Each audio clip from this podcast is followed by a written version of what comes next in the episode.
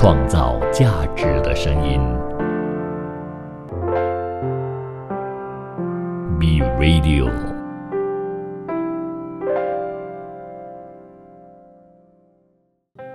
守候一份酿造美丽的坚持，邂逅一段葡萄酒里窖藏的故事。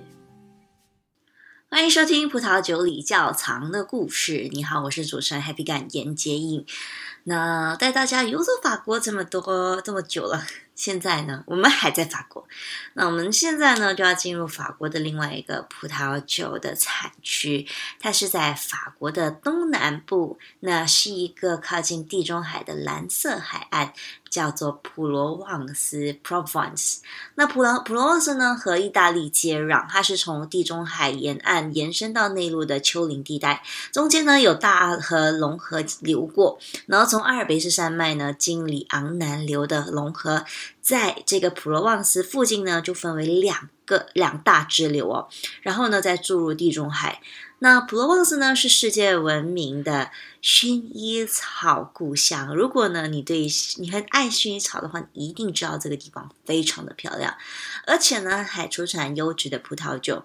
那另外普罗旺斯呢还是欧洲的骑士之城啊，是中世纪重要文学题材。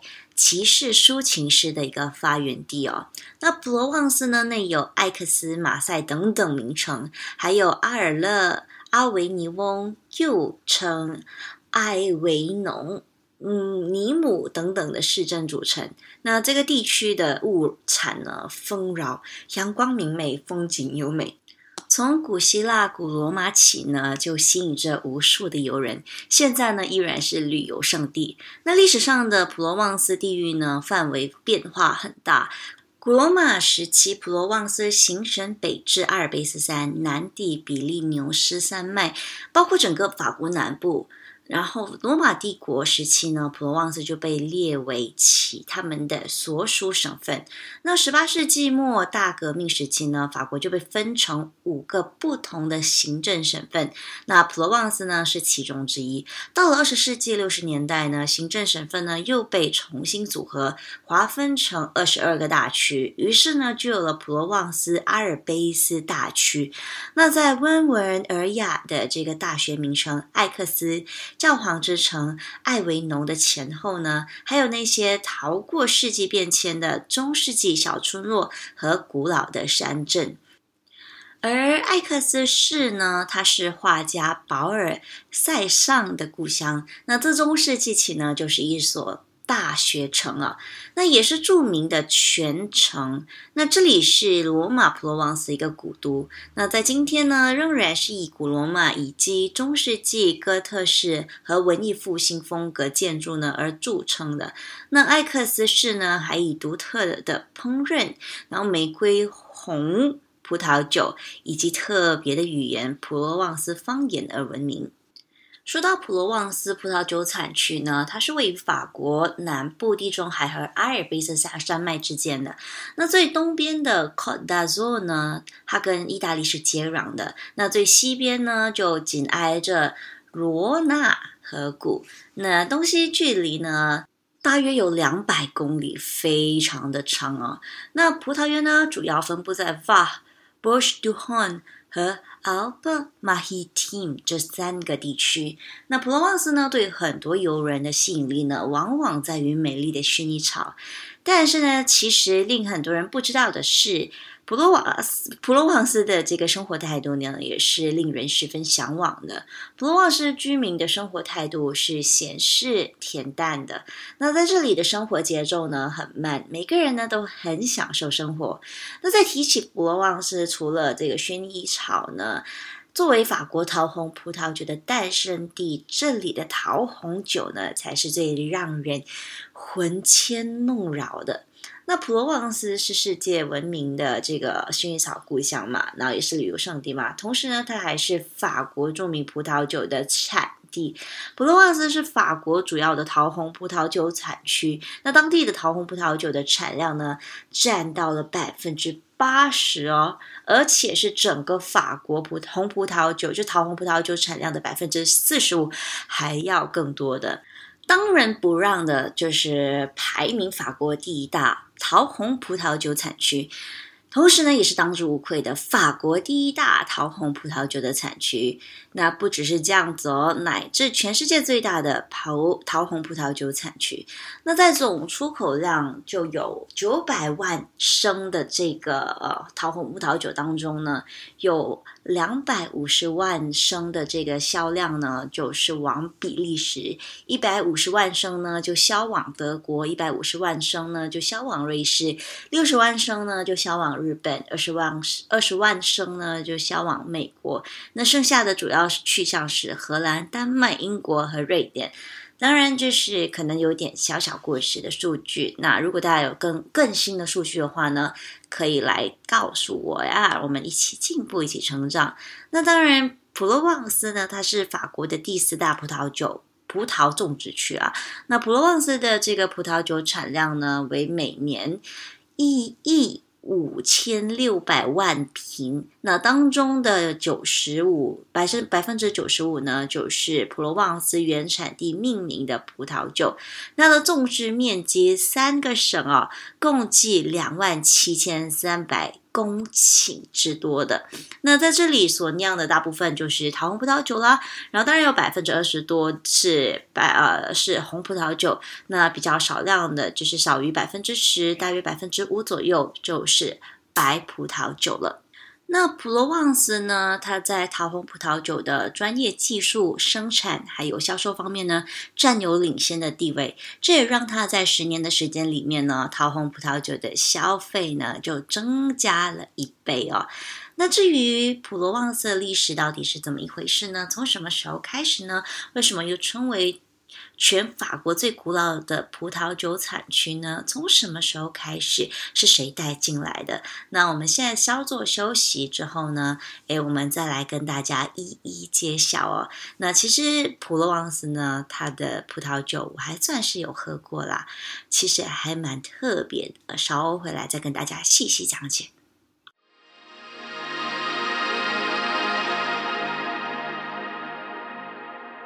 创造价值的声音，B Radio。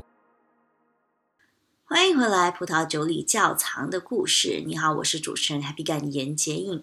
那现在呢，我们就带大家进入普罗旺斯的一个葡萄酒历史，大概从什么时候开始呢？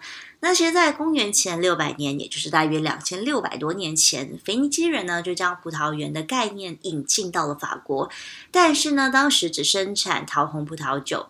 那桃红葡萄酒呢，因而盛行一时。到了若干年之后呢，腓尼基人就不敌罗马人的进攻，就将这美丽的普罗旺斯。拱手相让。那罗马人呢，在葡萄酒的酿造方面经验非常丰富，不仅扩大了普罗旺斯的地理范围，更引进了新的葡萄品种，并且改善了传统的葡萄酒酿造法。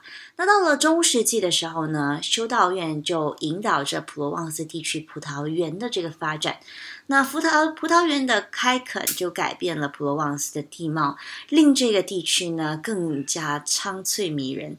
那那修道院所生产的葡萄酒呢，并不是用来自己享用的，也不是专门用于弥撒。那酿酒呢，在调剂修道士单调而枯燥的生活之余呢，也给修道院呢带来了丰厚的这个收入啊。直到十四世纪末期呢，成片的葡萄园都围绕着王公贵族还有王室显贵的庄园而建。那随后呢，王室军队的这个功臣们就就开始主宰这个葡萄园的命运。如同当日征服法国一样，将一片片葡萄园呢就占为己有。这也就是从这个时代开始呢，葡萄和小麦还有橄榄一起成为了普罗旺斯三种最主要的农作物。也正是从这个时候起呢，普罗旺斯的葡萄酒呢才开始扬名海外哦。那到了十七世纪和十八世纪，整整两个世纪，普罗旺斯葡萄酒呢都是法兰西国王最欣赏的美酒。那十九世纪呢，普罗旺斯出产的葡萄酒呢都被冠以 c o t de Provence 之名，焕发出越来越旺盛的这个生命力。那到了二十世纪的时候呢，就才让世人所知并且珍藏。那到一八六零年的时候呢，普罗旺斯的这个葡萄园呢，险些就遭到灭顶之灾啊！来自美洲大陆的一种寄生昆虫袭击。欧洲大陆，相信大家都很清楚知道，因为我们在好几期呢都有讲到这个。那无情的啃食了葡萄树的根系，几乎是欧洲所有的葡萄园呢都毁于一旦。但是最终呢，科学家们还是找到了相应的救护方法。他们先将来自这个美洲大陆的葡萄苗种呢种在这个土壤当中，当葡萄苗呢不断的长大。根基坚固，然后它的枝条硕大之后呢，再将法国的葡萄枝接嫁嫁接在上面。那这样子一来呢，最先种植的美洲葡萄苗呢，就像枝这个支架一样啊，就牢牢的保护着上面的法国葡萄苗，再也不用担心这个寄生昆虫的侵害。这个方法呢，一直沿用到现在哦。那到了一九五五年的时候呢，普罗旺斯的二十三个产区被国家原产地命名管理局 （INAO） 呢，就授予列级酒庄等级，就是 Grand Cru c a s e 然后这个等级呢是高质量的象征。到了一九七七年的时候呢。普罗旺斯出产的葡萄酒就进入了原产地命名，就原产地监控命名等级 AOC，审核标准呢更加严格。那二十世纪末的时候呢，葡萄酒的发展上升到了一个新的台阶，很多人呢就越来越意识到葡萄酒的质量还有土壤气候是息息相关的。那葡萄园主的记忆呢，当然也决定着葡萄酒的口味。综合所有这些因素，普罗旺斯的葡萄酒呢，当之无愧的列为法国名酒之列。那普罗旺斯的葡萄酒，还有和蘑菇还有龙虾相配呢，这个口感圆润细腻，而与异国风味的这个菜肴或者是典型的普罗旺斯菜肴搭配的话呢，口感又足够浓郁。那这里的气候条件到底是怎么样子的呢？其实是蛮复杂的。这个地区的风土条件变化多端，然后呈现出万种风情，时而暖风和煦，时而冷风狂野，时而平原宽阔，时而峰林险峻。地处地中海气候区的普罗旺斯，全年降雨量为。六百毫升，而且它的降雨主要呢就集中在春秋两季。那秋季的降雨恰恰呢就在葡萄采摘过后，给辛苦了一年的土壤呢带来养分，而春天的雨水呢则赋予葡萄园勃勃的生机。那同时呢，这个地方呢还经常受到阿尔卑斯山的干燥而寒冷的强风影响。这呢就极大的降低了葡萄园的相对湿度，从而呢有效抑制病虫害的发生。此外呢，这个地的土壤的透水性呢是非常强的，砾石遍布，有机物质匮乏，这些正是上等葡萄园延伸的绝佳条件呢。这里呢有三个最重要的大区级法定产区哦，它们分别是普罗旺斯丘 （Cote d'Provence）、艾克斯丘 （Cote d'Axon Provence） 和瓦尔丘 （Cote d'Valois-de-Provence）。当然，不是所有的普罗旺斯的这个葡萄酒呢，都可以享有这个 c o t de Provence 的称号的。那只有一万八千公顷的葡萄园，因为它的气候、土壤还有地理条件符合普罗旺斯地区的特征，而被授予原产地称号的。那在普罗旺斯有哪几个地方是有权使用这个原产地称号的呢？那就有三个省，刚刚有跟大家提过了。这三个省呢，分别是哇、Bush、d u h o n 还有 LP、Mahitim。这三个地方，那这三个省呢，都是的的葡萄园呢，都有经过 INAO 的严格筛选，而他们的地理位置边边角角呢，都经过精确的这个测量。从 Bush du h o n 呢到 Alpe Mahitim 之间，葡萄园呢就呈现了五种不同的气候还有地质条件的，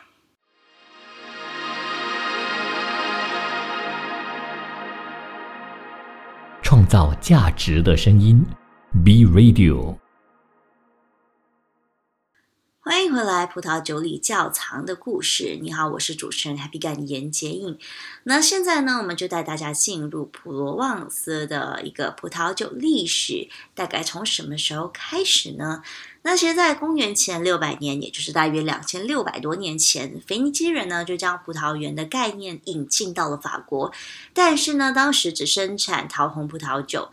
那桃红葡萄酒呢，因人而盛行一时。到了若干年之后呢，腓尼基人就不敌罗马人的进攻，就将这美丽的普罗旺斯拱手相让。那罗马人呢，在葡萄酒的酿造方面经验非常丰富，不仅扩大了普罗旺斯的地理范围，更引进了新的葡萄品种，并且改善了传统的葡萄酒酿造法。那到了中世纪的时候呢，修道院就引导着普罗旺斯地区葡萄园的这个发展。那葡萄葡萄园的开垦就改变了普罗旺斯的地貌，令这个地区呢更加苍翠迷人。那那修道院所生产的葡萄酒呢，并不是用来自己享用的，也不是专门用于弥撒。那酿酒呢，在调剂修道士单调而枯燥的生活之余呢，也给修道院呢带来了丰厚的这个收入啊。直到十四世纪末期呢，成片的葡萄园都围绕着王公贵族还有王室显贵的庄园而建。那随后呢，王室军队的这个功臣们就就开始主宰这个葡萄园的命运。如同当日征服法国一样，将一片片葡萄园呢就占为己有。这也就是从这个时代开始呢，葡萄和小麦还有橄榄一起成为了普罗旺斯三种最主要的农作物。也正是从这个时候起呢，普罗旺斯的葡萄酒呢才开始扬名海外哦。那到了十七世纪和十八世纪，整整两个世纪，普罗旺斯葡萄酒呢都是法兰西国王最欣赏的美酒。那十九世纪呢，普罗旺斯出产的葡萄酒呢都被冠以 “Cote de Font 之名，焕发出越来越旺盛的这个生命力。那到了二十世纪的时候呢，就才让世人所知并且珍藏。那到了一八六零年的时候呢？普罗旺斯的这个葡萄园呢，险些就遭到灭顶之灾啊！来自美洲大陆的一种寄生昆虫袭击。欧洲大陆，相信大家都很清楚知道，因为我们在好几期呢都有讲到这个。那无情的啃噬了葡萄树的根系，几乎是欧洲所有的葡萄园呢都毁于一旦。但是最终呢，科学家们还是找到了相应的救护方法。他们先将来自这个美洲大陆的葡萄苗种呢种在这个土壤当中，当葡萄苗呢不断的长大。根基坚固，然后它的枝条硕大之后呢，再将法国的葡萄直接嫁嫁接在上面。那这样子一来呢，最先种植的美洲葡萄苗呢，就像枝这个支架一样啊，就牢牢的保护着上面的法国葡萄苗，再也不用担心这个寄生昆虫的侵害。这个方法呢，一直沿用到现在哦。那到了一九五五年的时候呢，普罗旺斯的二十三个产区被国家原产地命名管理局 （INAO） 呢，就授予列级酒庄等级，就是 Grand Cru Classe。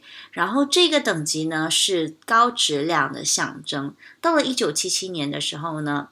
普罗旺斯出产的葡萄酒就进入了原产地命名，就原产地监控命名等级 AOC，审核标准呢更加严格。那二十世纪末的时候呢，葡萄酒的发展上升到了一个新的台阶，很多人呢就越来越意识到葡萄酒的质量还有土壤气候是息息相关的。那葡萄园主的记忆呢，当然也决定着葡萄酒的口味。综合所有这些因素，普罗旺斯的葡萄酒呢，当之无愧的列为法国名酒之列。那普罗旺斯的葡萄酒还有和蘑菇还有龙虾相配呢，这个口感圆润细腻。而与异国风味的这个菜肴，或者是典型的普罗旺斯菜肴搭配的话呢，口感又足够浓郁。那这里的气候条件到底是怎么样子的呢？其实是蛮复杂的。这个地区的风土条件变化多端，然后呈现出万种风情，时而暖风和煦，时而冷风狂野，时而平原宽阔，时而峰林险峻。地处地中海气候区的普罗旺斯，全年降雨量为。六百毫升，而且它的降雨主要呢就集中在春秋两季。那秋季的降雨恰恰呢就在葡萄采摘过后，给辛苦了一年的土壤呢带来养分，而春天的雨水呢则赋予葡萄园勃勃的生机。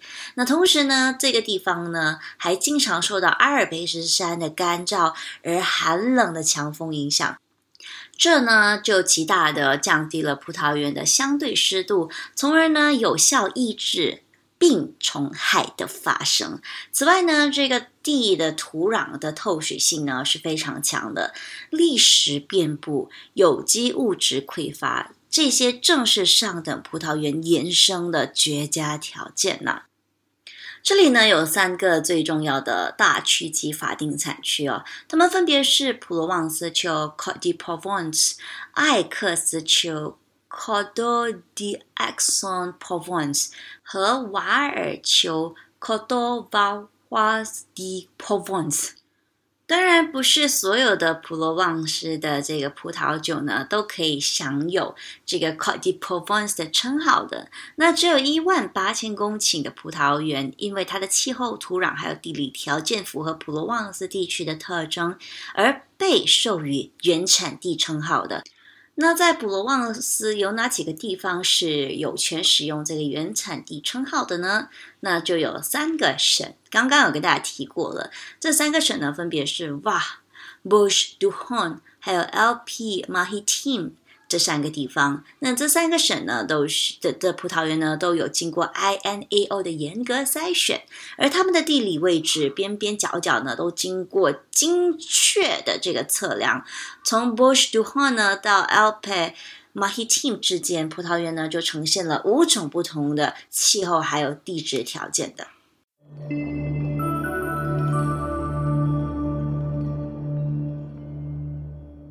创造价值的声音，B Radio。欢迎回来，葡萄酒里窖藏的故事。你好，我是主持人 Happy 感言结英。那现在呢，我们就要开始进入白葡萄酒了。因为对于白葡萄酒来说呢，哪一个葡萄品种在 Provence 的地位是相对重要的呢？那就是侯尔会。虽然这是意大利的利。古利亚就利古利亚的这个原生品种，但是呢，在普罗旺斯的种植呢，历史非常的悠久，提供给酒款呢柑橘类水果的这个梨子的风味哦，同时也赋予酒款相对饱满的这个酒体，使这个酒款呢变得口感柔和，风味充沛。那另外呢，白玉泥呢是 Tuscany 的原生品种，那它的葡萄颗粒呢是饱满。多汁，提供给酒款呢纯净的果味。那但是呢，有时候会被贵腐菌感染，生产出酒款酒体饱满，香气浓郁，同时呢又带有一些白花和蜂蜜的香气。那布布兰克呢，相对就是比较晚熟嘛，对恶劣的气候抵抗力也比较强，在能够赋予这个酒款呢一些精致饱满，然后口感。非常精致的这个味道。那再说回来，桃红葡萄酒。那其实桃红葡萄酒呢，是世界上已知的最古老的这个葡萄酒。它并不是像大多数人想象的那样，是白葡萄酒和红葡萄酒的对合物。那在传统的酿酒工艺当中呢，桃红葡萄酒的颜色呢，是取决于在酿酒期间它的。那个葡萄皮和果肉接触的时间的长短，那在中世纪的时候呢，由于这个葡萄皮和果肉呢，有时还会有一些葡萄梗，那在一起浸泡时间过长而酿成的红葡萄酒，就也被称为黑葡萄酒。是只容许给奴隶喝的，而白葡萄酒呢，当时是并不存在。那当时呢，普罗旺斯的桃红酒呢，受到法国皇室，甚至呢是英国皇室的热烈追捧。那在十四世纪的时候呢，勃艮第大公还专门呢指定桃红葡萄酒留给这个法国国王和教皇使用哦。那这和欧洲。其他一样，就是其他的葡萄园一样啊。普罗旺斯呢，它在一八零零年的时候也同样遭到了根瘤蚜的侵害，几乎覆灭嘛。之后呢，他们就使用新的对根瘤蚜从有抵抗力的美国葡萄。装，然后就嫁接法国品种枝条之后呢，普罗旺斯的葡萄园面积呢逐渐得到了恢复。但是在二十世纪初的时候呢，又面临着由于盲目追求产量而质量下滑的这个危险。随着 AOC 法定产区体系的建立和保护呢，以及这个质量的提升，然后普罗旺斯葡萄酒，特别是桃红葡萄酒呢，近十年来开始重新焕发生机啊。那对于普罗旺斯桃红葡萄酒的酿法有哪一些呢？那通常呢，桃红酒有两种酿造方法，那都是用短照浸制葡萄汁以及这个葡萄皮得到的。那第一呢，就是放血法，叫做萨涅。前期呢，基本上呢是跟红葡萄的红葡萄酒的酿法是相同的。但是呢，在葡萄皮在葡萄汁中浸泡，被称为浸皮的时间呢也比较短。一旦呢获得了合适的颜色之后呢，就会把接接近血红色的葡萄汁呢给放出。那于是呢，它的就被形象的称为放血法。那剩下还没有被放出，使得更为浓郁的葡萄汁呢，可以继续使用，就是用于酿制红酒。放出的葡萄汁呢，就会被治，就是置于另外的发酵罐内哦。那按照酿白葡萄酒的方式呢，继续发酵。得到这个桃红葡萄酒的那另外一种呢是直接压榨法，那跟放血法一样呢，就是将这个葡萄破皮之后短暂的静置，然后呢，不同的是浸皮之后呢，就直接进行压榨，甚至直接让采收后的葡萄呢进入压榨罐，然后。加入过程中短暂接触当做浸皮，那这个压榨之后就去掉葡萄皮，再用保葡萄酒的这个发酵技术呢，对这个让红葡萄酒呢红这个葡萄汁呢进行发酵的。那现在呢又有一个新的方法了，叫做低温浸泡法。那就将前期浸泡果皮一到两天之后，还没有发酵完全就放出的葡萄汁和留在发酵桶里的发酵后压榨葡萄汁呢，就混合，并且呢是保持五到八摄氏度的一个低温，一个星期的时间而得到的。那前期放出的葡萄汁呢，就赋予。酒这个细腻的果香、清新感以及足够的酸度，而发酵之后压榨的葡萄汁呢，则能够确保酒的层次、结构感，两者的混合呢，便产生了风味独特的普罗旺斯桃红酒。那普罗旺斯呢，一直以桃红葡萄酒闻名天下嘛，而它的红葡萄酒却鲜为人知。晚熟的红葡萄品种木和怀特呢，在位于土伦西部。的邦多尔这个产区找到了理想的生长环境啊，当地像皮帕诺的酒庄，还有 Tempe 酒庄这样的酒庄呢，能够酿造出可以和波尔多列级酒庄媲美的高水准葡萄酒。那在普罗旺斯有哪一些类别的葡萄酒呢？那第一就是法定普罗旺斯产区葡萄酒 AOC，那再来呢就地区餐酒 v o n d e p a c e 和普通餐酒 v o n d e Table，所以这三种不同的。那今天呢就跟大家讲普罗旺斯呢就讲到这里，相信大家对于整个法国的葡萄酒世界应该更加了解了吧？